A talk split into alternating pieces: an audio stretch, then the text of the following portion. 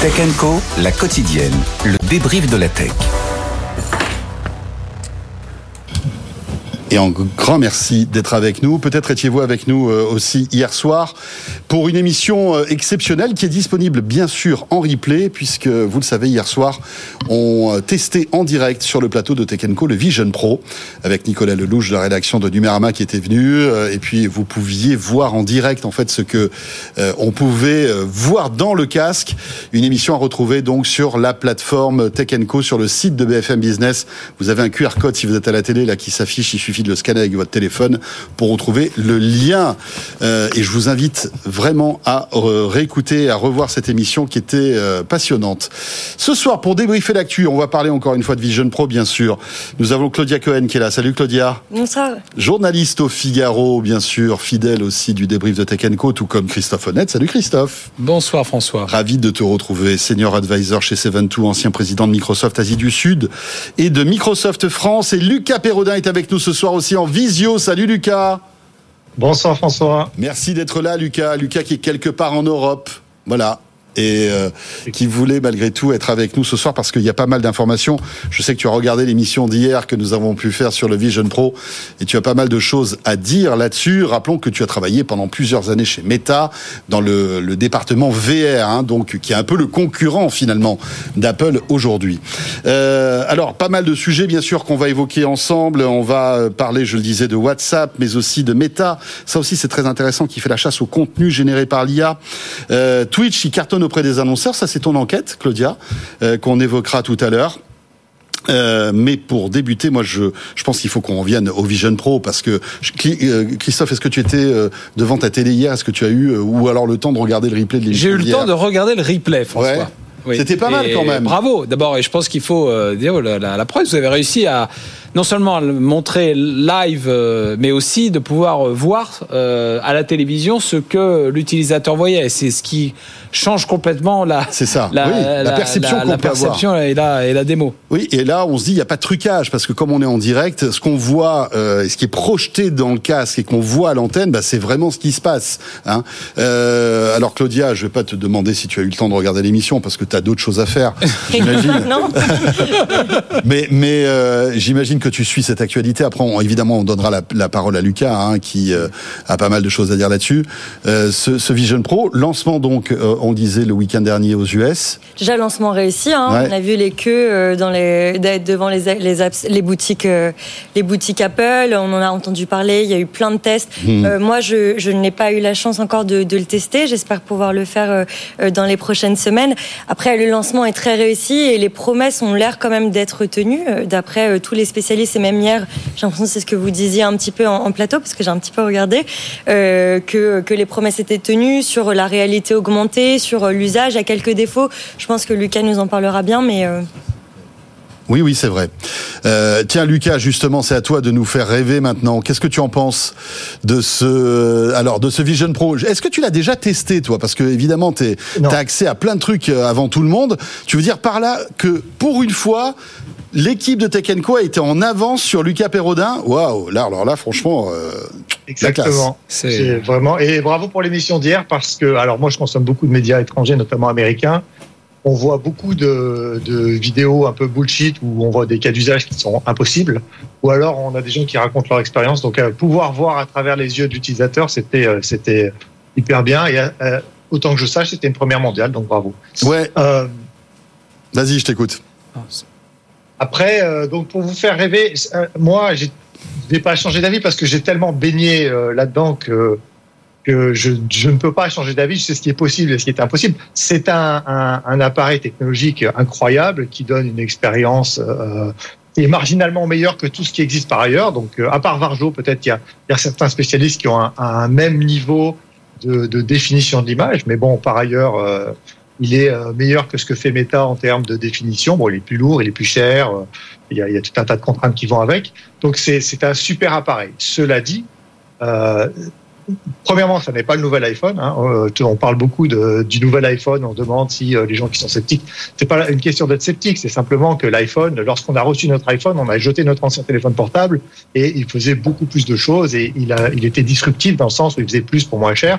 Là, il fait moins pour plus cher, mais il fait des choses extraordinaires. Donc c'est vraiment un outil. Euh, euh oui, et puis, il ne, et puis il ne remplace pas quelque chose. C'est ça que tu, que tu, tu sais nous expliquer. Voilà, c'est ça. Donc, Vas-y, vas-y. La question, c'est effectivement, si je peux me permettre, Lucas, c'est effectivement de voir est-ce qu'il y a un nouvel espace qui va s'ouvrir, un nouveau paradigme de consommation, d'interaction, et qui finalement va permettre de de remplacer une partie de ce qu'on fait aujourd'hui, mais aussi d'utiliser le, le, temps de cerveau disponible, si je puis dire, euh, euh, différemment. Moi, je reste. Bon, je suis probablement pas dans le cœur de cible. Euh, mais quoi que, quoi que mais euh, je suis pas un Apple maniaque, même si bon, toi, j'ai une iWatch, j'apprécie les, j'apprécie beaucoup la, la, qualité, la, la, la, la vie convivialité euh, et, et la sophistication, l'ergonomie des, des, des, produits Apple. Là, ce que je trouve intéressant, c'est que c'est un pari qui est fait quand même à Paris sur, une, sur cette notion d'informatique spatiale, mais qui a encore beaucoup de défis euh, de miniaturisation, euh, de, d'avoir un catalogue d'applications et d'usages qui, qui correspondent à, des vrais besoins, à un écosystème.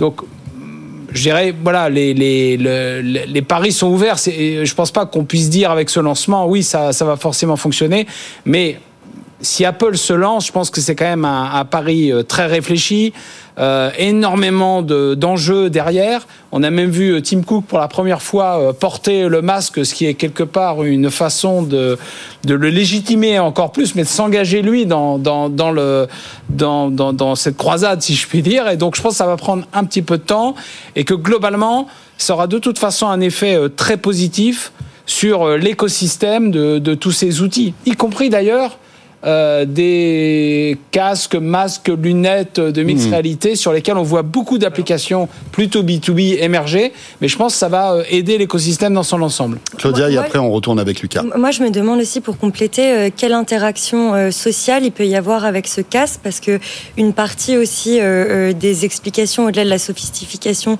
et de, et de la technologie de, des, casques qui, qui, existaient avant lui, qui, qui n'ont pas forcément marché, c'est aussi ce côté euh, chacun est un peu de son côté. Euh, qu'est-ce qu'on va, quel usage commun on va pouvoir en faire? Ce qu'on voit beaucoup, c'est euh, dans l'usage professionnel, les réunions, pouvoir apparaître, pouvoir. Mais c'était intéressant parce que hier justement, Nicolas, qui était sur le plateau, nous faisait des démos vraiment de, différents usages en fait que qu'on pouvait avoir avec le masque. Alors évidemment, il y a les applis, bien sûr, il y a le divertissement qui a l'air d'être très très euh, enfin qui a l'air d'être poussé fortement par Apple, hein, puisque en fait il y a une, une, appli Apple TV qui te permet de retrouver tous les contenus Apple et pour certains même avec un, on va dire une vision qui a été élargie, qui a été faite pour le masque.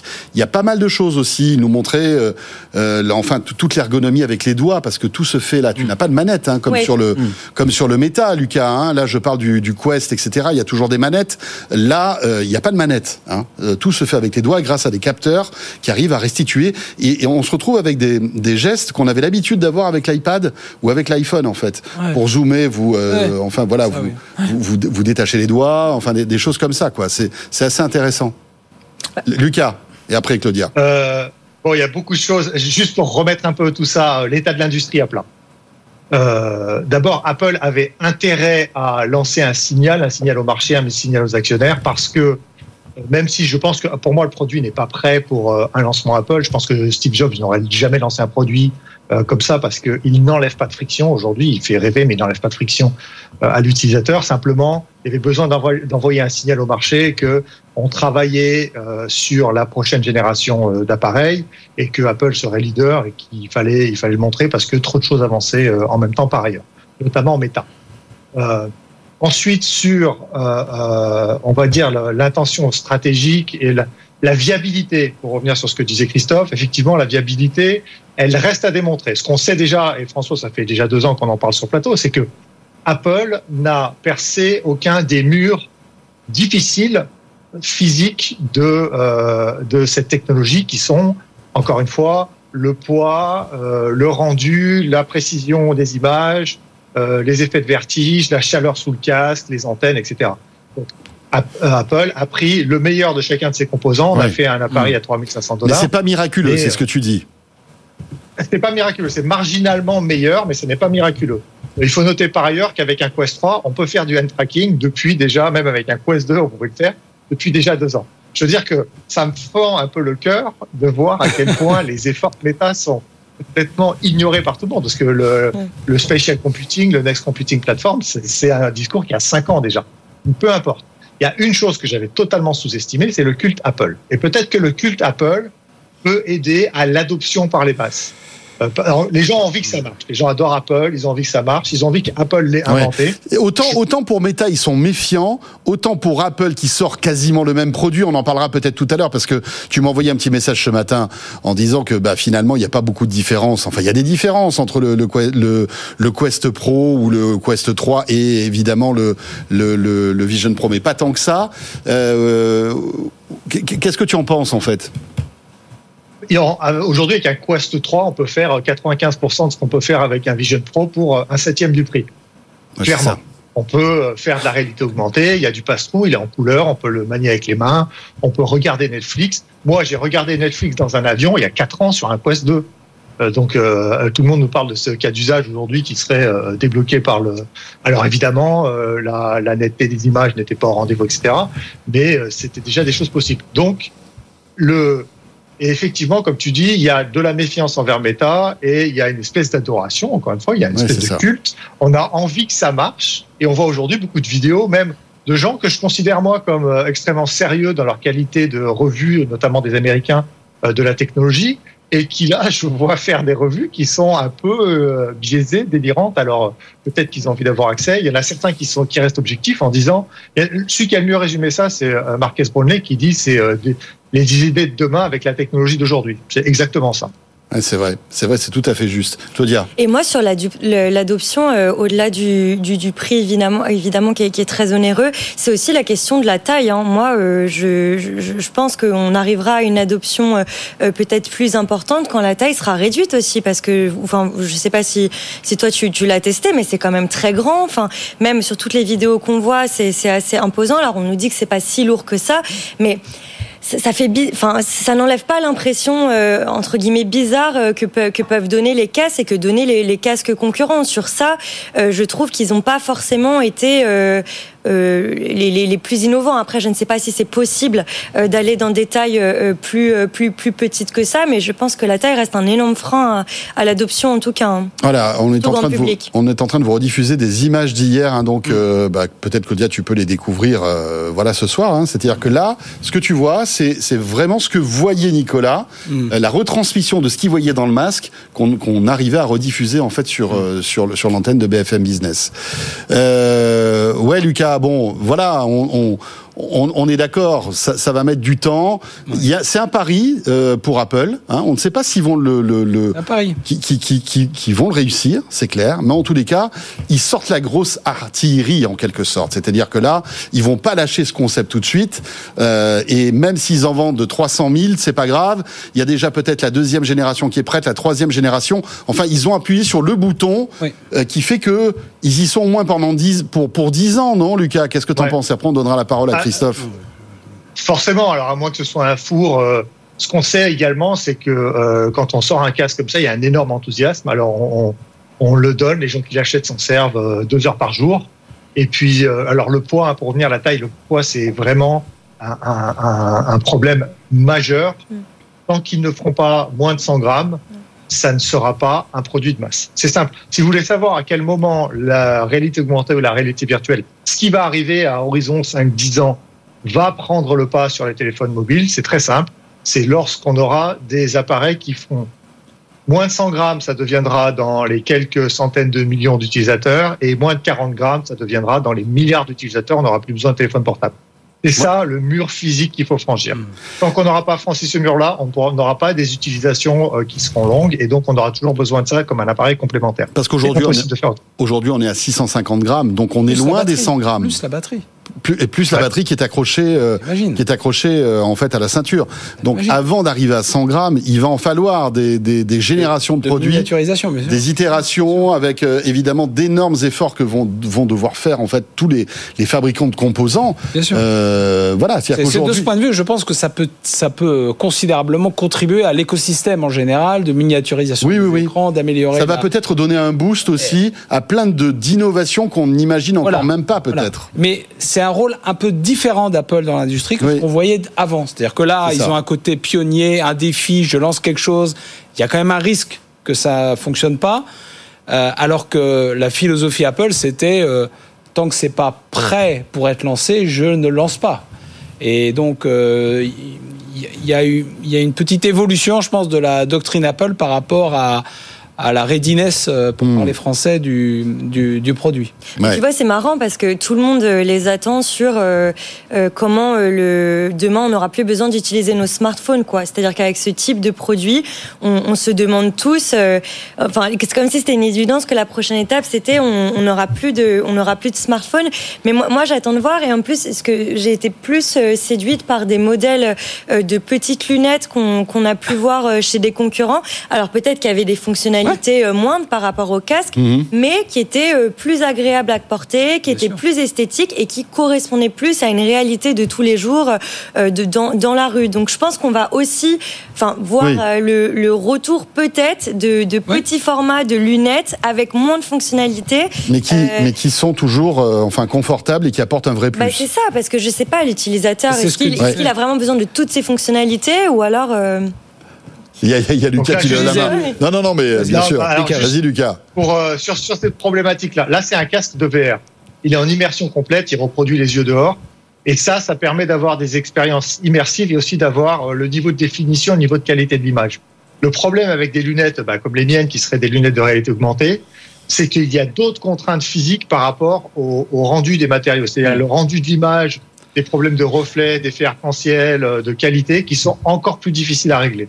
Donc ça, les lunettes de réalité augmentée, c'est encore plus loin de nous. Et ça va prendre ça probablement 10-15 ans. Il reste des choses de physique fondamentale des matériaux à inventer qu'on n'a pas inventé. Je vous rappelle quand même que Meta met entre 12 et 14 milliards par an. Euh, toutes les, les entreprises qui font des écrans, euh, des micro-LED, etc., euh, qui font passer de la lumière dans des fibres optiques de manière plus efficace, elle les a déjà toutes rachetées. Donc il ne reste pas grand-chose à racheter dans l'écosystème aujourd'hui euh, euh pour, les, autres, les concurrents. Lucas, tu disais que donc Meta investit entre 12 et 14 milliards par an. Est-ce que tu crois qu'Apple investit autant? Au moins autant.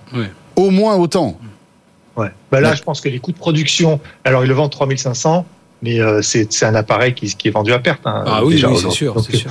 Donc 200 000, euh, ils perdent 2000, euh, allez, on va dire 2000 dollars par, par boîte, rien qu'à le chipper. Donc euh, plus la recherche, plus euh, l'écosystème Ce, qui, est vraiment inédit chez Apple, hein, qui fait au moins 30% de marge euh, sur tous ces appareils. Donc là, c'est que vraiment, il y a une espèce de, de volonté de d'envahir ce marché et surtout de le, de le comment dirais-je, de, de créer un sillon finalement pour, voilà, après peut-être s'imposer dans 5-10 ans, quoi. C'est ça qui est intéressant. Et peut-être, enfin, pour la valorisation boursière, c'est hyper important. Même si ça ne marche pas, ils occupent le terrain pendant 10 ans, personne d'autre ne peut le faire et donc ils gardent leur valorisation boursière en ayant le prochain produit. Ah, il faut souhaiter qu'il n'y ait pas le destin des Google Glass, quoi. non, non, c'est clair. Ça, parce que Google pouvait se permettre, mais ce serait totalement catastrophique pour Apple. Est-ce que ça serait catastrophique d'ailleurs? Je suis même pas sûr, parce que finalement, Apple a une telle puissance financière en termes d'image peut-être. Mais, mais ça apparaîtrait comme un acteur euh, legacy, quoi, pas comme un acteur. Je sais pas. Euh, après, bon, c'est un pari technologique. On a souvent la mémoire courte. Euh, peut-être qu'il pourrait sortir d'une pirouette de ce truc-là et passer à autre chose, non Lucas, t'en penses quoi? Alors, il y a juste un cas d'usage qui a un avenir euh, et un présent, c'est le cas d'usage B2B, qui intéresse Meta, qui intéresse Apple. Parce que pour des applications euh, de training, par exemple, nous, on avait déployé avec Meta, on avait euh, fait le training de 1000 employés chez Walmart dans, dans les, mm. les, warehouses, je sais pas, des entrepôts, et on avait réduit l'accidentologie de 8% parce que le, le, training en, en réalité virtuelle, ça marche beaucoup mieux, il y a une meilleure rétention d'informations, etc. Ce qui est paradoxal, c'est que ni Meta ni Apple ne sont des boîtes B2B. Les, grosses boîtes B2B, c'est Microsoft. Et, fou, et donc, hein. ils vont essayer, mais s'ils auront les mm. bonnes stratégies de canaux et les bonnes stratégies de go-to-market pour y arriver, ça va être compliqué aussi. On passe à autre chose. Euh... On va continuer parce que. Ouais, non, mais c'est vrai qu'on pourra en, parler.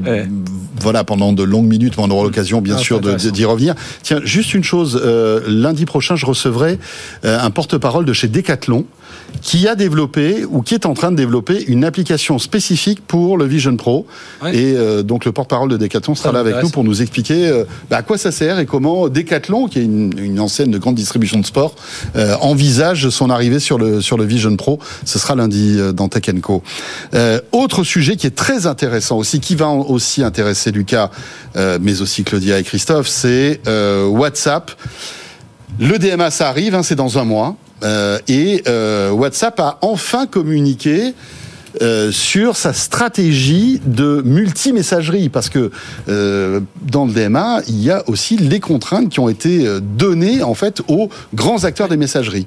Messenger, WhatsApp, en plus c'est les mêmes, c'est Meta, hein, ça, ça, fait double peine pour Meta quand même. Double dans cette, dans cette, dans cette histoire-là. Il y a iMessage, alors iMessage c'est un peu flou, on ne sait pas trop s'ils vont passer à côté ou pas, mais en tous les cas WhatsApp a réagi, et donc euh, bah, à terme, dans un mois, avec votre WhatsApp, vous allez pouvoir, depuis l'appli WhatsApp, envoyer des messages euh, sur Telegram, sur Signal, euh, sur Messenger, sans doute. C'est quand même assez intéressant. C'est une, c'est un vrai game changer. Euh, et euh, bah, je voulais avoir votre avis là-dessus, Claudia. Oui, c'est un game changer. Et ce qu'il faut spécifier, c'est que ce ne sera pas mis par par défaut. Donc, il faudra que l'utilisateur aille chercher dans ses paramètres pour mettre, voilà, pour pouvoir discuter avec d'autres d'autres messageries. Et ce qui est quand même intéressant, c'est que ce qu'il expliquait dans The Wired, je crois, l'interview était donnée. Mm -hmm. Ce qu'il expliquait, c'est que ça allait être dans une bulle à part quand même dans l'application. C'est-à-dire que si vous parlez euh, depuis WhatsApp avec quelqu'un sur l'application, une des applications concurrentes Signal, ça va pas être dans votre fil euh, de messages, mais ça va être dans un dans un dossier un peu autre dans lequel il y aura toutes vos conversations. Et ensuite, dans un premier temps, il y aura pas euh, de possibilité d'appeler, de faire des visios, etc. Ça se limitera vraiment aux messages. Moi, je, je ne sais pas quelle utilité je vais euh, avoir euh, de, euh, de cette nouvelle obligation euh, pour WhatsApp et les autres en tant qu'utilisatrice. Moi, j'aime bien oui. compartimenter euh, les gens que j'ai sur WhatsApp, ceux que j'ai sur Signal, en fonction que ce soit professionnel, voilà, amical, tout ce que vous voulez. Et je trouvais justement que c'était un petit peu bah, l'idée des, des, messageries aussi de choisir la sienne. Après, rien ne t'empêche de rester comme tu l'es. Exactement, mais comment on veut communiquer. mais, mais voilà, à, à voir, mais je ne sais pas si tous les utilisateurs vont se mettre là-dessus. Et, et, si en plus c'est dans une rubrique à part, ça va être un peu compliqué de, de se retrouver, je pense. Voilà, et encore une fois, Meta qui est obligé de se plier au DMA. Et là, franchement, c'est que... quand même un choix. Enfin, c'est 2 milliards d'utilisateurs, hein, WhatsApp. C'est intéressant hein. quand même de voir que le DMA, que, que l'Europe, quand elle donne, après on peut critiquer la régulation, mais quand elle donne une régulation, le fait qu'elle qu'elle réglemente l'accès à son marché, c'est quand même un, levier potentiel sur les acteurs américains puisque bah, ils, doivent se conformer au DMA. On ne sait pas d'ailleurs si cette conformité, ils vont, l'appliquer uniquement en Europe ou dans, le monde entier. Donc il y a certainement, en tout cas, une, WhatsApp qui, déclare comment, ils vont avancer. La, la question qu'on peut se poser, c'est que interopérabilité, ça veut dire s'ouvrir aux autres, mais c'est réciproque. Euh, donc ça veut dire que là on dit WhatsApp, au moins ils vont donner. Euh, euh, il va falloir que Telegram, Signal et autres communiquent sur le même protocole. Mmh. Bon, globalement, ça semble pas extrêmement compliqué, mais bah, s'ils disent même... que dans un mois ça va marcher, et deuxièmement, sont, il faut signer un, un, accord et on, il va falloir signer un contrat. Ouais. Euh, ce contrat-là, il n'est pas encore dispo. Il va l'être mmh. là d'ici quelques semaines. Bon, je, le diable est dans le détail, mais je pense que ça va pas forcément être aussi que facile. Sur certaines euh, applications, le, le contrat, hein, c'est sur celles euh, qui qui sont pas euh, considérées euh, dès lors comme sûres pour la protection mmh. des données. C'est pas sur sur toutes les oui, applications. mais ils risquent, ils peuvent très bien. Enfin, ils vont quand Elles même beaucoup toutes... utiliser euh, l'argument du respect de la vie privée et de la sécurité.